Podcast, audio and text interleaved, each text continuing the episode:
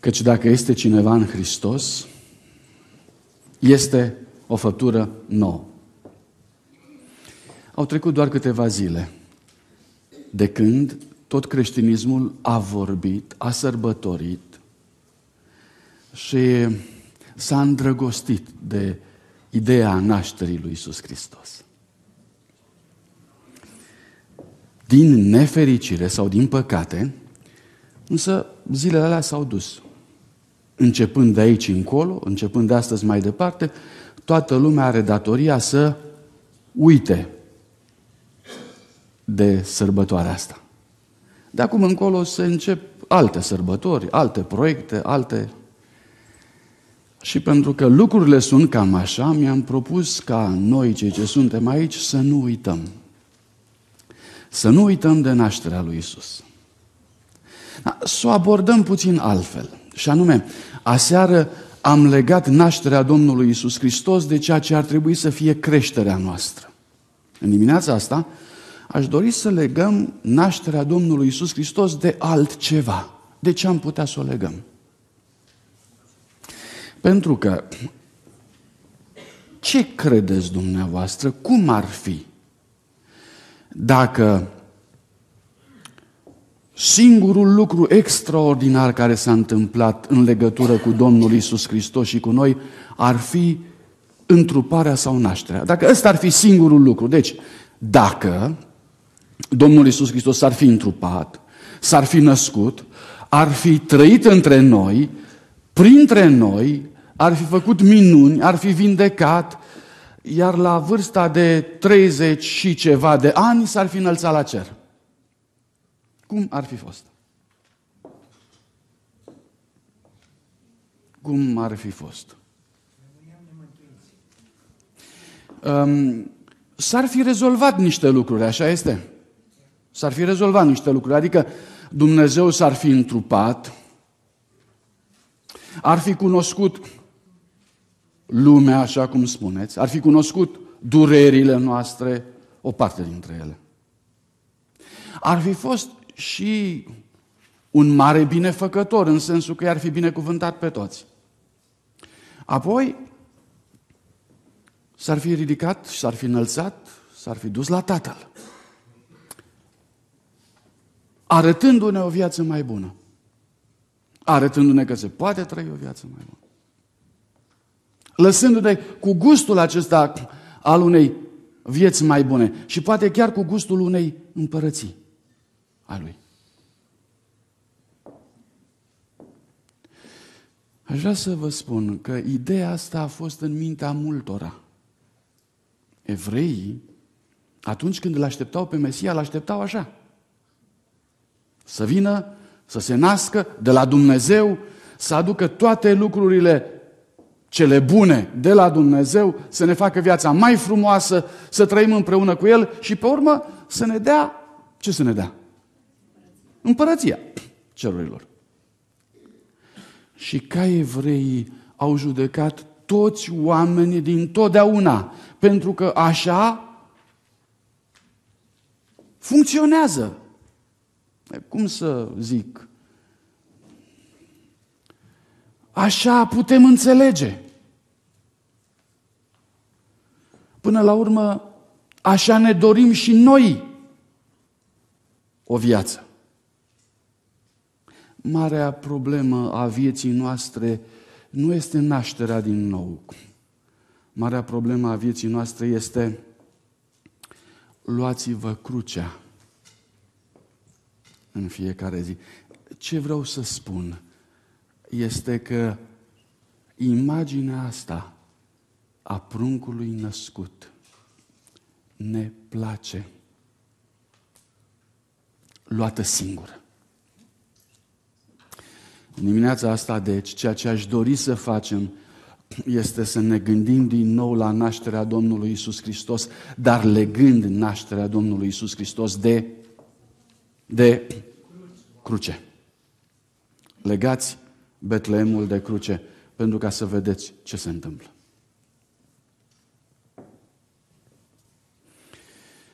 Pentru că voi folosi destul de multe texte în dimineața aceasta, um, am rugat pe cei de la media să ne ajute cu un PowerPoint unde apar textele pentru ca să le putem citi mai repede. Așa că îi voi ruga pe dânsii, voi ruga media să pună textele de care avem nevoie. Isaia 9 cu versetul 6. Vă aduceți aminte textul acesta? Un copil ni s-a născut. Un fiu ni s-a dat. Domnia va fi pusă pe umărul lui, îl vor numi minunat, sfednic, Dumnezeu tare, Părintele Veșnicilor, Domn al păcii. Marea majoritate al creștinilor au decupat această idee de prințul păcii, Părintele păcii. Dorința oamenilor de a trăi în pace a fost, a fost visul politic, social al lumii noastre. Așa că unul dintre cele mai frecvente titluri religioase ale lui Dumnezeu este Prințul Păcii, Părintele Păcii. Cu toate acestea există în textul acesta o idee extraordinară care aș dori să observați aici. Un fiu ni s-a dat. Uh, ni s-a dat ca să facem cu el ce? Poate să ți se dea ca un dar, așa cum îți dă cineva o bagnotă de 5 dolari sau de 100 de dolari. Sau se poate să ți se dea în așa fel încât să ți se dea și să rămâi cu el pe cap. Pentru că creștinismul sau omenirea uneori are sentimentul acesta că prezența Domnului Isus Hristos este destul de stânjenitoare. Noi am rămas cu El oarecum pe cap. Uneori ne bucurăm, alteori ne întristăm, uneori ne ajută, alteori ne încurcă.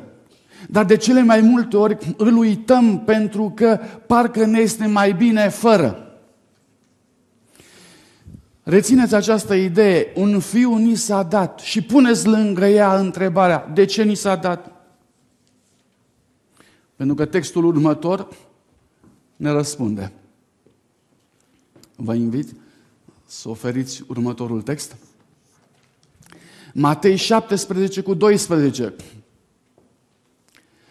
Domnul Iisus Hristos spune, dar vă spun că Ilie a și venit și ei nu l-au cunoscut, ci au făcut cu el ce au vrut. Și așa or să facă și cu Fiul omului. Deci ce au făcut cu Fiul omului, cu Iisus Hristos? Ce au vrut. Um, și acum aș vrea să mă opresc la aceste două texte. Să mă întorc la darul care ne-a fost dat. Dumnezeu Tatăl ne-a dat pe Domnul Isus Hristos în dar nouă, pentru ca să facem cu El ce vrem. Puteam să-L punem împărat. Puteam, dacă am fi vrut. Puteam să-L punem învățător, dacă am fi vrut. Puteam să mergem toți și să spunem tuturor că este cel mai mare dar, dacă am fi vrut. Dar ce am vrut noi să facem cu el? Problema este că copilul ne-a fost dat. Marele gest al coborârii lui Dumnezeu în noi, în carnea și sângele nostru, a avut loc. Problema este ce faci cu Isus Hristos când ți-l dă Tatăl pe mână? Ce faci cu el? Noi spunem, a, ei l-au răstignit. Cartea Hristos Lumina Lumii spune că trei ani și jumătate a fost timpul maxim cât oamenii l-au putut suporta pe Domnul Isus Hristos. N-au putut mai mult.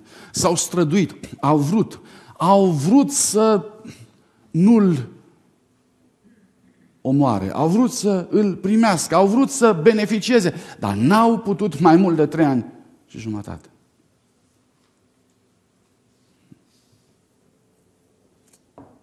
Și aici urmează momentul aplicației care mă sperie puțin. În momentul botezului, Tatăl ți l-a dat în mână pe Iisus Hristos, să faci cu el ce? Ce vrei? Ce ai făcut cu el? Ce faci cu el?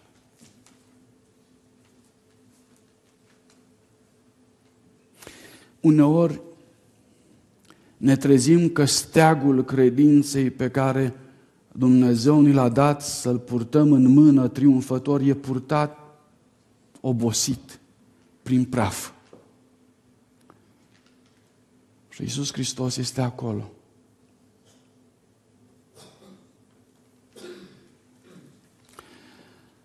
Alte ori suntem dispuși să închinăm toată viața și să oferim toată gloria pe care putem să-i oferim noi.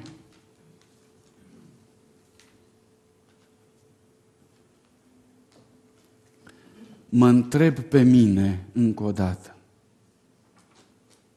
Eu din ce categorie fac parte? Dintre cei care târăsc steagul prin praf?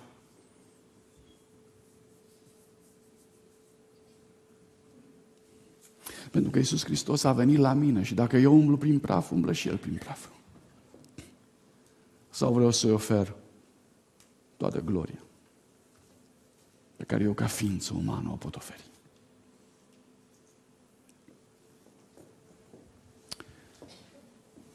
Următorul citat este un citat din cartea Hristos, Lumina Lumii, pagina 37. Betleemul nașterea Domnului Isus. În inima oricărui tată pământesc, iertați-mă, inima oricărui tată pământesc veghează asupra fiului său. El privește fața copilașului său, tremură la gândul primejdiei pentru viața acestuia. El dorește din toată inima să ferească scumpa lui odraslă de puterea lui satana, să-l țină departe de ispite și de luptă.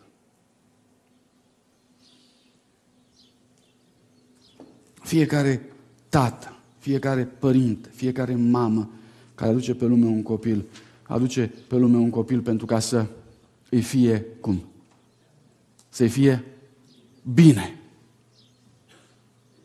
E dispus ca cu viața lui să apere binele copilului său. Tatăl Ceresc pentru ce l-a adus pe Domnul Isus Hristos pe lumea asta. Poftiți? să fie bine? L-a adus aici să ne fie nouă bine, dar până să ne fie nouă bine, l-a adus aici pentru ca să să facem noi ce vrem cu El. L-a adus aici, gata de moarte. Când Tatăl a pus în mâna mea pe Domnul Isus Hristos, a știut că îl pune în mâna unui om care îl va omor.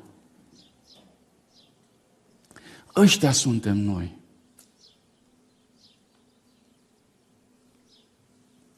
Și dacă nu ne-am scârbit de noi înșine, vom rămâne la fel.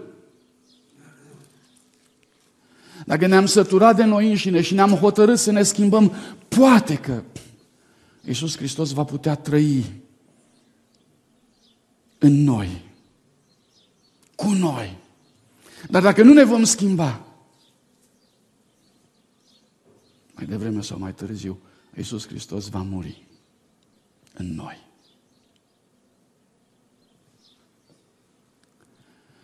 Revenind, fiecare părinte privește la chipul fiului său și spune, o, merită să trăiască și vreau să-i ofer o viață frumoasă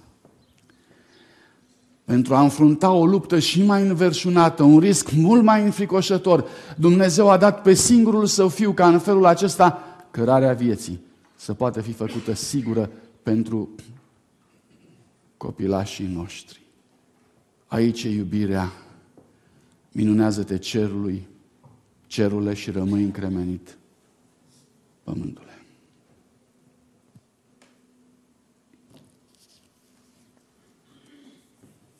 Perspectiva cerului în momentul în care Domnul Isus Hristos s-a născut a fost crucea. La Betleem s-a născut crucea.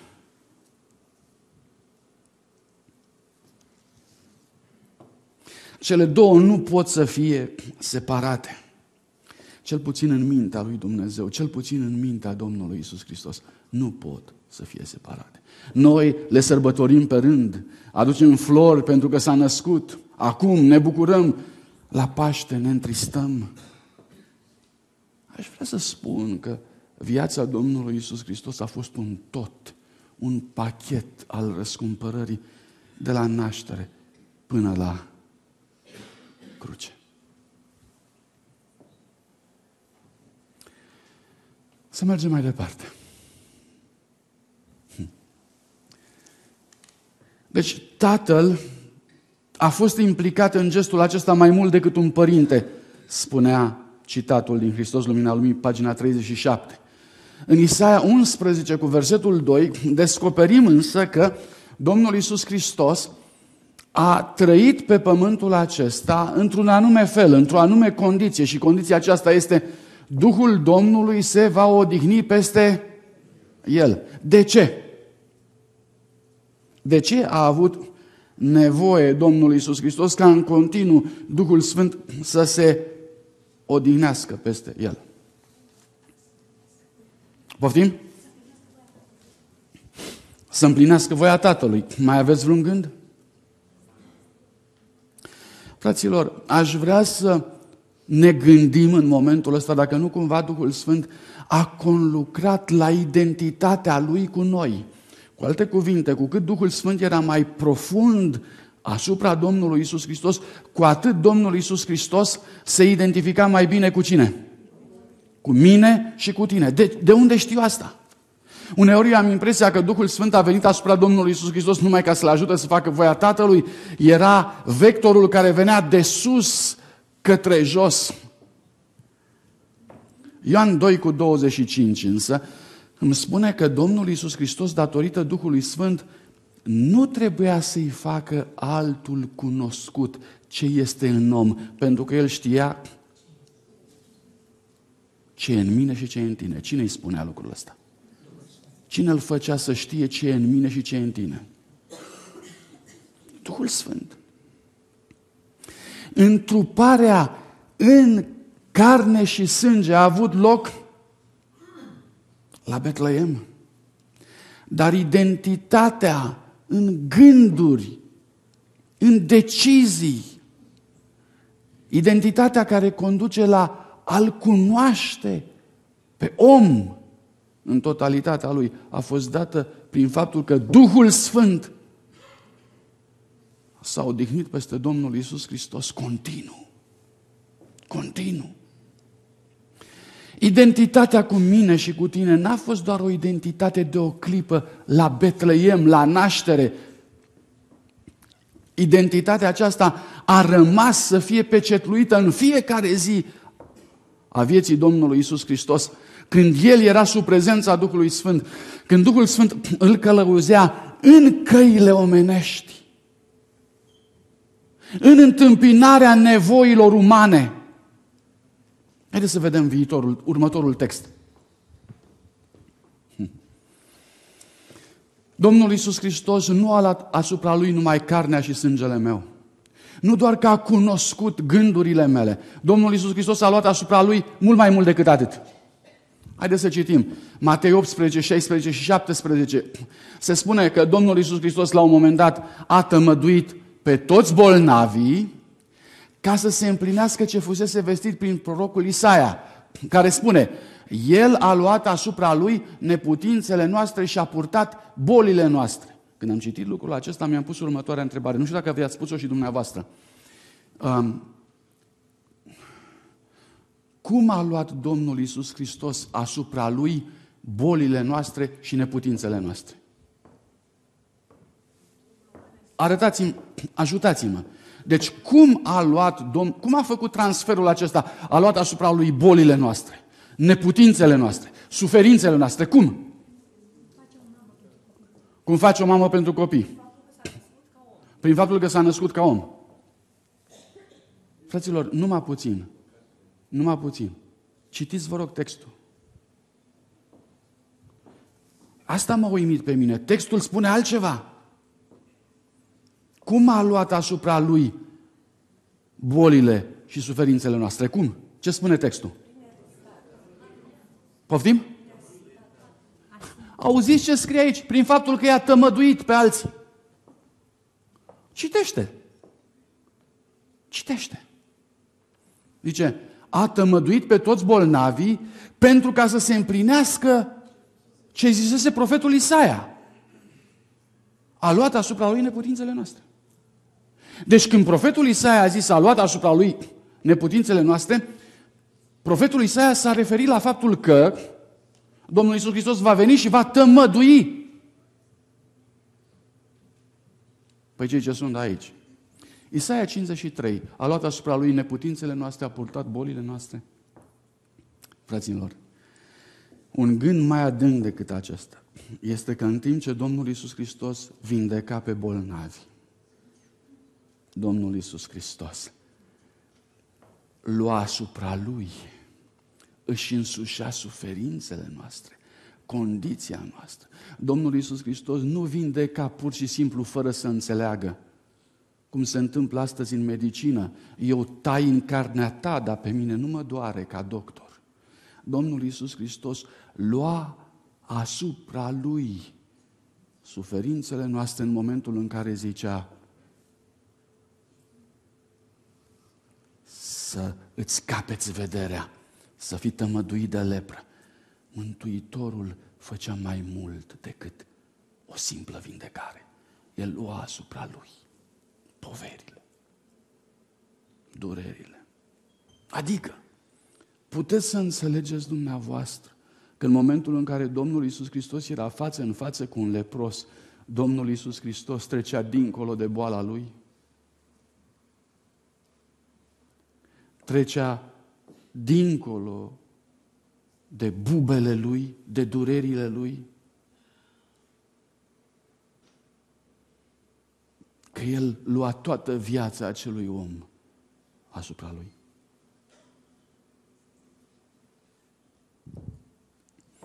Auziți ce spune Petru? În 1 Petru 2 cu 24. El a purtat păcatele noastre în trupul său pe lemn, pentru ca noi, fiind morți față de păcate, să trăim pentru neprihănire. Prin rănile lui am fost vindecați. La cruce, Domnul Iisus Hristos nu a primit nici biciul, nici cuiele, nici sulisa, decât gândindu-se la miile de oameni care au suferit pe pământul acesta. În timp ce ciocanul înfigea cuiele în mâinile sale, Mântuitorul se gândea la suferințele mele și la suferințele tale. El zicea, așa au suferit ei. În timp ce îl biciuiau, Mântuitorul spunea, așa i-a biciuit Satan. În timp ce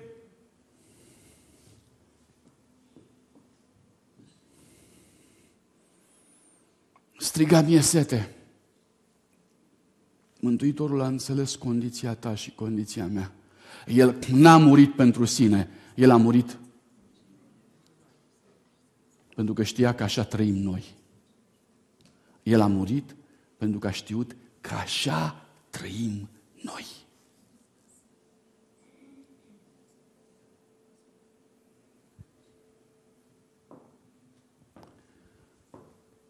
Prin rănile lui am fost vindecați. Mântuitorul nu s-a identificat cu mine și cu tine numai la Betleem. Mântuitorul s-a identificat cu mine și cu tine. Atunci când a cunoscut gândurile noastre, luptele noastre, prin Duhul Sfânt, când a știut tot ce este în om, s-a identificat cu mine și cu tine prin bolile, suferințele, neputințele noastre pe care le-a luat asupra Lui, vindecându-le, în același timp înțelegându-le și purtându-le. Mergem mai departe.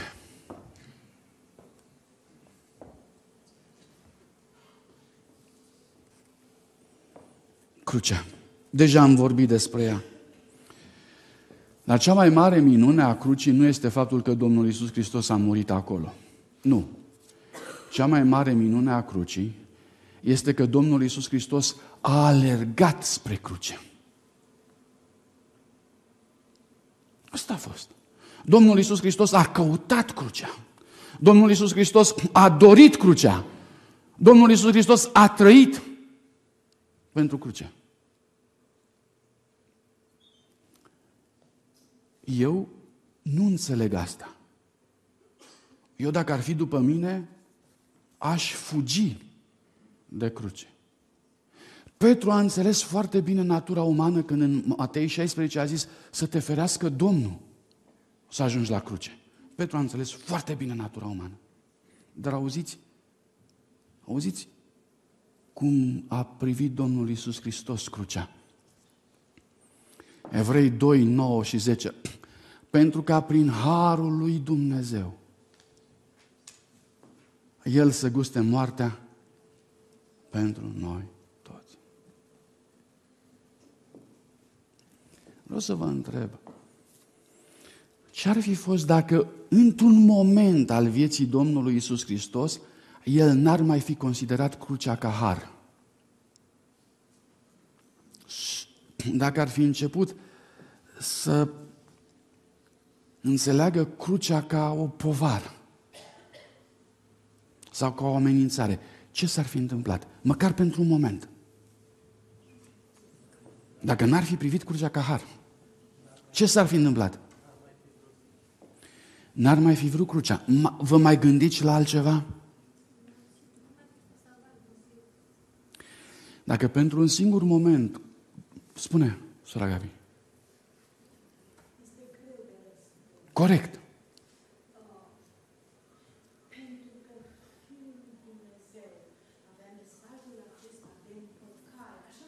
Da, da, da, da.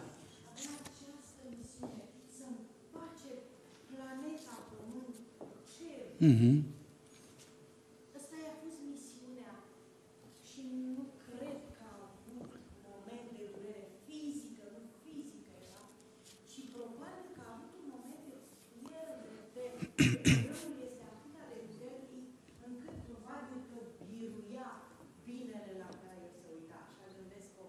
Mulțumesc! Mulțumesc. Aș vrea să gândesc mai departe și să construiesc pe ideea aceasta. Și aș vrea să observați un lucru. Dacă pentru un singur moment Domnul Isus Hristos n-ar fi vrut crucea și n-ar fi considerat-o ca fiind un har, ci ar fi considerat-o ca, ca o impunere, din momentul acela ce s-ar fi întâmplat? Gândiți-vă la imaginea tatălui. Dintr-o dată, tatăl n-ar mai fi fost Dumnezeu e iubire, ci dintr-o dată tatăl ar fi fost tiran, corect. Pentru că el ar fi trimis la moarte pe fiul său. Dintr-o dată, întreaga imagine a divinității n-ar mai fi fost imaginea divinității care răscumpără, care îi spășește, care te iubește atât de mult încât te scoate din, din nămol. Nu! Și dintr-o dată Dumnezeu ar fi avut imaginea unui tiran, imagine care există pe nedrept în lumea noastră. Dar pentru faptul că Domnul Isus Hristos a înțeles crucea ca fiind harul lui Dumnezeu. Și pentru că El și Tatăl una sunt, din cauza asta nu se poate gândi în felul acesta. Și acum cu bunăvoința dumneavoastră vă rog să rămâneți o clipă asupra momentului în care Domnul Isus Hristos avea în mână paharul durerii și tremura paharul acesta în mâna lui, strigând către Tatăl, Tată, dacă este cu putință, îndepărtează paharul acesta de la mine. Vă dați seama unde a fost Isus Hristos? A fost la o, la, la, la o secundă, la un milimetru de a renunța la această viziune a faptului că crucea este harul lui Dumnezeu. A fost la un milimetru să creadă că crucea este ceva de respins. Acolo universul a fost aproape să se prăbușească în momentul acela. nu la Eli, Eli, la masa Bactanii. Și la momentul în care a zis, Doamne, îndepărtează, parcă nu mai, parcă nu mai pot. În momentul acela când n-a mai alergat spre cruce, când parcă s-a oprit.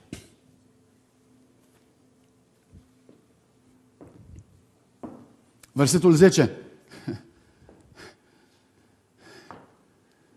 Iisus Hristos a hotărât să desăvârșească prin suferințe pe cine? El a devenit căpetenia mântuirii noastre prin faptul că prin suferințe a ajuns să fie desăvârșită.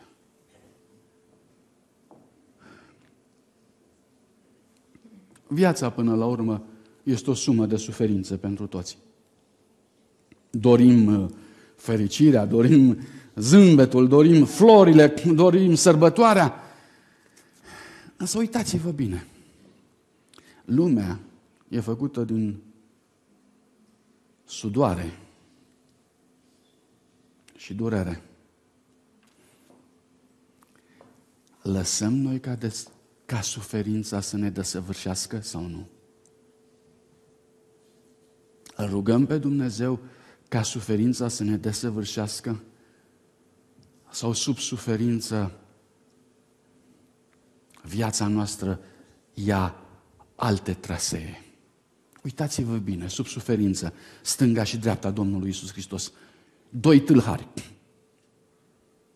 condamnați pentru aceleași crime, fuseseră de mână la aceleași jafuri. Unul a luat-o în stânga și unul în dreapta. Unul a luat-o spre împărăția lui Dumnezeu, făcând ca suferința să-l desăvârșească, iar celălalt a făcut ca suferința să-l conducă în desăvârșirea revoltei sale împotriva lui Dumnezeu. Se pare că oricum, oricum suferința desăvârșește. Numai că desăvârșește unii spre cer și alții spre iad, unii spre chipul lui Dumnezeu, alții spre chipul celui rău. Este ca un fixator peste viața noastră. Aveți grijă în momentul în care suferința vine în inima, în viața, pe traseul dumneavoastră. Aveți grijă, în momentul acela, momentele acelea fixează ceva. Să facă Dumnezeu ca să fixeze drumul spre cer, nu în altă parte. Și acum, vă rog să observați replica Domnului Isus Hristos. Întrebarea este, a fost crucea percepută de Domnul Isus Hristos ca har sau nu? Auziți răspunsul lui personal, Ioan 12 cu 27. Acum sufletul meu este tulburat și ce voi zice? Tată, izbăvește-mă din ceasul acesta? Și acum auziți, auziți șapta Betleemului. Dar tocmai pentru aceasta am venit în lume până la ceasul acesta. Eu pentru asta am venit, pentru cruce. Eu am alergat după ea, am căutat-o. Crucea, am dorit-o din veșnicie. Pentru ce? Pentru ce? Pentru ca toți să înțelegem cine e Tatăl și apoi, înțelegând cine este Tatăl, să dorim și noi crucea. Să dorim și noi crucea. Noi care fugim de ea. Nouă care nu ne place. Să dorim și noi crucea.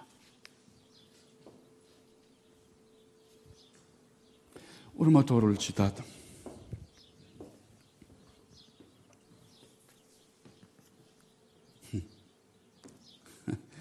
Ce text frumos!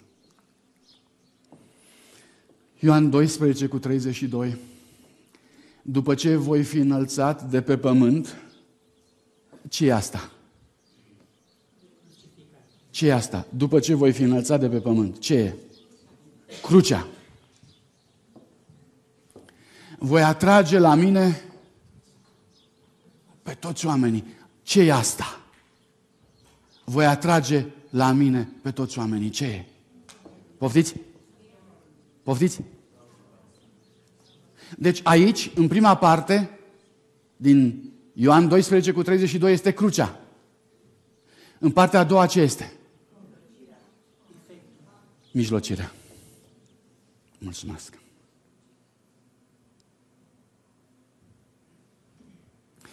Forța care atrage este mijlocirea lui Isus Hristos. Și vreau să observați în momentul acesta cum existența Domnului Isus Hristos devine o singură realitate. La Betleem, Domnul Isus Hristos a venit pentru ce? Pentru cruce. Iar la cruce, Domnul Isus Hristos a venit pentru ce? Pentru mijlocire. Pentru ca să înțelegem că acum sunteți cu mine? Pentru că acum Domnul Isus Hristos stă în cer ca să te atragă.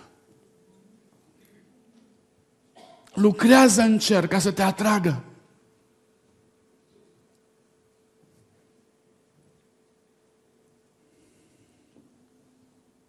Ce se întâmplă dacă nu te lași atras?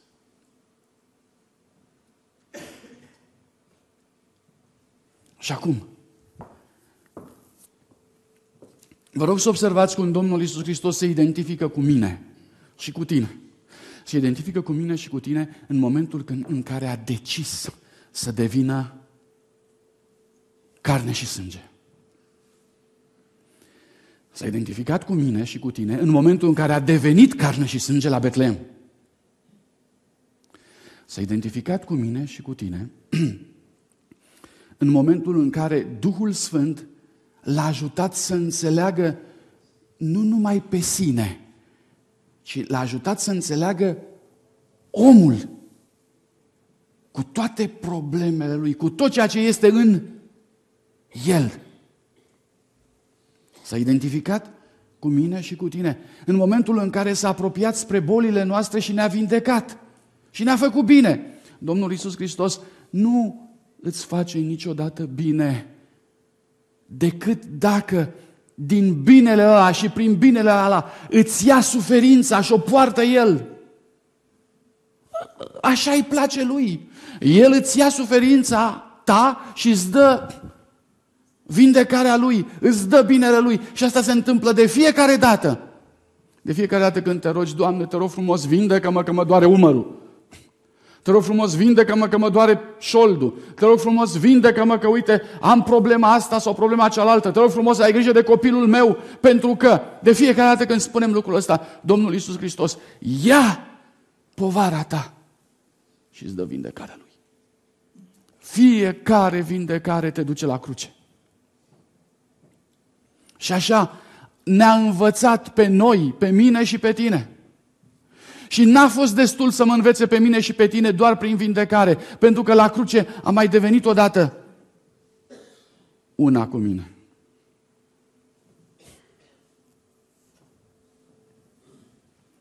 Și apoi s-a înălțat la cer pentru ca de acolo să ne atragă și să devină una cu noi, atrăgându-ne la El.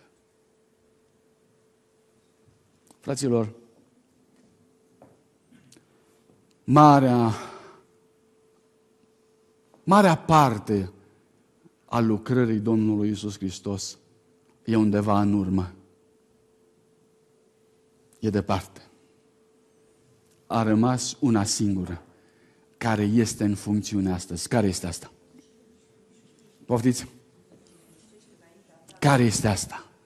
E adevărat, el acolo asta face, dar ce simt eu și ce simți tu? Una singură. Forța lui de atracție. Te atrage? Îți place? Simți că ceva te ia de unde ești și te mută de aici în altă parte, mai sus, mai spre El? Simți că vrei să lași pământul acesta și să te muți acasă cu el? Simți sau nu?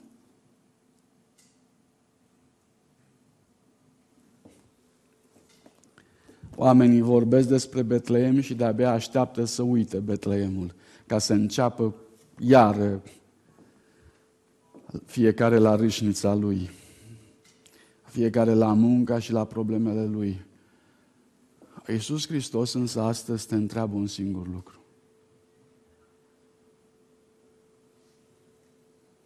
Tu vei uita că El te atrage?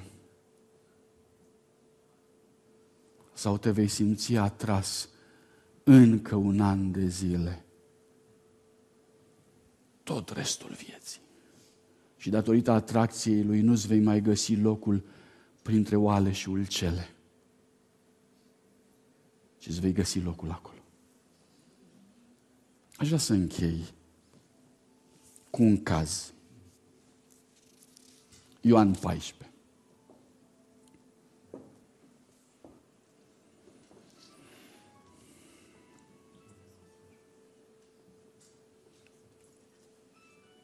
Doamne, i-a zis Simon Petru, unde te duci?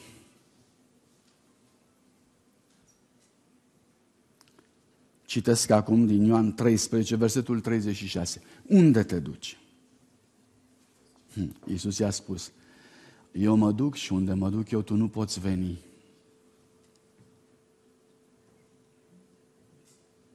Doamne, i-a zis Petru, de ce nu pot să vin după tine acum? Eu vreau să-ți spun că îmi voi da viața pentru tine. Ăsta era planul lui Petru. Aceasta era matricea lui de viață. Eu îmi voi da viața pentru tine și eu nu pot să vin cu tine. Cum e asta?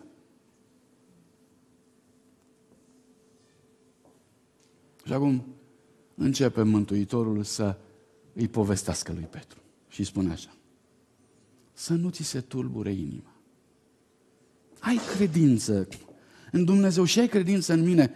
În casa tatălui meu sunt multe locașuri. Dacă n-aș fi așa, dacă n-ar fi așa, v-aș fi spus, eu însă mă duc să vă pregătesc un loc.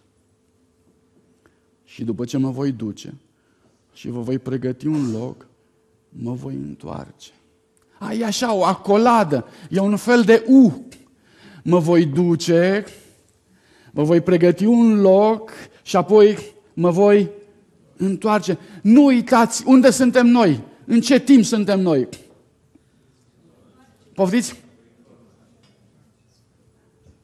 Aproape să se întoarcă, dar încă nu s-a întors. Ce face Iisus Hristos acolo? Ne pregătește un loc. Și nu numai că ne pregătește un loc, dar ne, ne atrage către locul acela. Vreau să vă spun, pot să fie oricâte locuri pregătite, dacă nu te simți atras către lumea cea nouă, îi degeaba.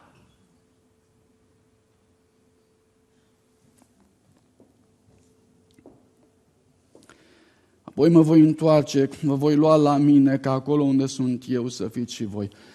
Credeți că vă, vă veți simți bine? Ca acolo unde este El să fim și noi? Credeți că ne vom simți bine? Uitați de case, uitați de aur, uitați de șosele, uitați de faptul că nu va fi boală, uitați, ci gândiți-vă doar la faptul că veți sta cu Isus Hristos cât timp? Zi și noapte. Va atrage gândul. Va atrage sau nu? Faceți experimentul ăsta de seară când se va închide sabatul. Veți regreta vreun pic? Sau veți zice, oh, pf, acum sunt focuri de artificii. Nu sunt în seara asta, dar un exemplu, știi? Acum sunt focuri de artificii, e ceva frumos.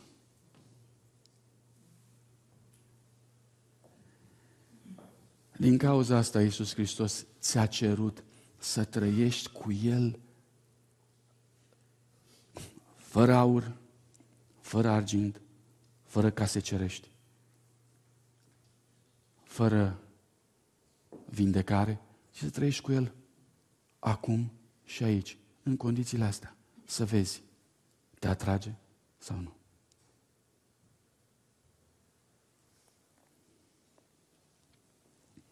Doamne, i-a zis Toma, noi nu știm unde merge. Și din nou, ca și Petru, aceeași problemă. Vă rog să observați cât de limitați suntem. Da, da, da, da, da unde mergi? Pe Ilie l-au căutat când a fost luat la cer multă vreme. Stau și mă gândesc dacă nu cumva în mintea apostolilor se ridica întrebarea, oare nu cumva îl răpește? Ca și pe Ilie, n-am nicio dovadă că lucrurile stau așa. Dar n-ar fi fost departe, pentru că în mintea ucenicilor toate lucrurile erau posibile, numai crucea nu. Iar Domnul Iisus Hristos, când le spune ucenicilor, eu mă duc și voi nu puteți veni, despre ce le vorbea? Despre cruce. Dacă le vorbea despre cer, ucenicii mai că ar fi putut zice, a, eu pot să vin la cer. Așa cum a zis uh, Petru, Doamne, mergi Tu pe apă, mergi și eu pe apă. Ne angajăm la minuni împreună cu Domnul Isus Hristos, ne angajăm la, la, la, la performanțe împreună cu Domnul Isus Hristos, dar nu ne angajăm la cruce. Problema de aici era asta. Voi nu puteți veni la cruce. E drept? Domnul Iisus Hristos alerga spre cruce. Noi alergăm de la cruce sau fugim de ea.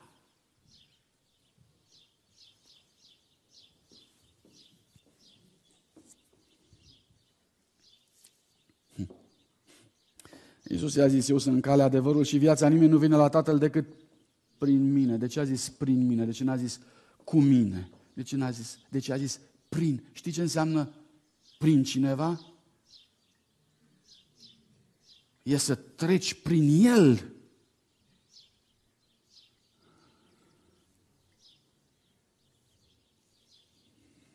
Vorbea de moartea lui. Vorbea de faptul că eu și cu tine, ca să ajungem la Tatăl, am trecut prin el, peste el, l-am făcut, l-am zdrobit, l-am călcat în picioare, ca să ajungem.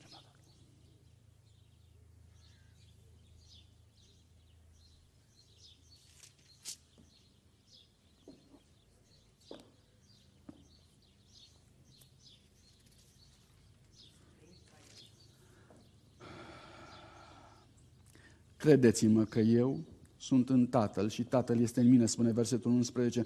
Credeți cel puțin pentru lucrările acestea. Adevărat vă spun că cine crede în mine va face și el lucrările pe care le fac eu. Bancă va face și altele mai mari decât acestea pentru că eu mă duc la Tatăl. Și iată viziunea, viziunea bisericii văzută mai departe. Iată cum atrage Domnul Iisus Hristos pe oameni. Iată cum îi atrage pe credincios spunând, veți face lucrări mai mari decât aceasta. Va atrage? Orice veți cere în numele meu, voi face pentru ca Tatăl să fie proslăvit în Fiul. Nu vă e dor de vremurile astea. Să vină odată vremea ca să cerem și Fiul să răspundă din partea Tatălui. Și în final Mântuitorul se apropie de sfârșit spunând, dacă mă iubiți, veți păzi poruncile mele. Dacă vă simțiți atrași, veți păzi poruncile mele. Și eu voi ruga pe Tatăl și El vă va da un alt mângâietor care să rămână cu voi în veac. Același Duh care s-a odihnit asupra Domnului Isus Hristos, promis cui? Mie și ție. De ce? Pentru ca să păstreze această identitate, să păstreze această unitate, același Duh anume Duhul adevărului pe care lumea nu-l poate primi pentru că nu-l vede și nu-l cunoaște, nici Duhul nu poate primi, nu-l poate primi, cum nu știe nici unde se duce Domnul Isus Hristos, pentru că Duhul de fapt trece pe fiecare om pe unde? Pe la cruce. Te duce acolo. Nu vă voi lăsa orfani, mă voi întoarce la voi peste puțină vreme, lumea nu mă va mai vedea, dar voi mă veți vedea. Cum e asta, frate? Mai departe, ucenicii întreabă, cum se face că te vei arăta nouă și nu lumii? În ziua aceea veți cunoaște că eu sunt în Tatăl și că voi sunteți în mine și eu sunt în voi. Cine are poruncile mele, le păzește acela mă iubește și cine mă iubește va fi iubit de Tatăl meu. Eu îl voi iubi și mă voi arăta lui. Punct. Și se încheie cazul. Se încheie. Se încheie cu arătarea lui Isus Hristos. Se încheie cu identitatea lui Isus Hristos. Textul spune că dacă vreți să cunoașteți mai departe identitatea cu Isus, pe lângă Duhul Sfânt, pe lângă cruce, pe lângă întrupare, pe lângă mijlocire, mai este un punct. Care este acela? Veți asculta poruncile mele și așa veți înțelege. Și dacă veți asculta poruncile mele, eu vă voi iubi și în final mă voi arăta. Așa scrie aici. Eu îl voi iubi și mă voi arăta lui, versetul 21. Cu asta se încheie.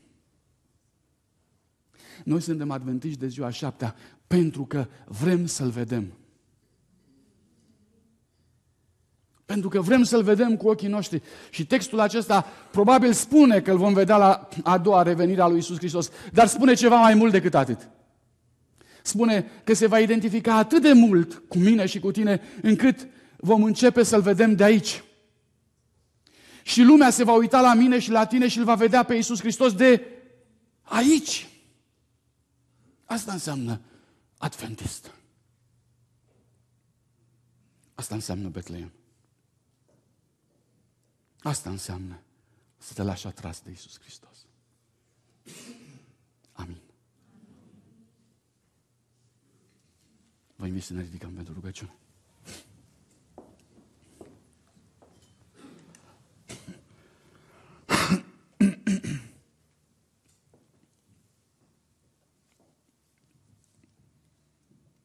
Tatăl nostru, în numele scump al Domnului Isus Hristos,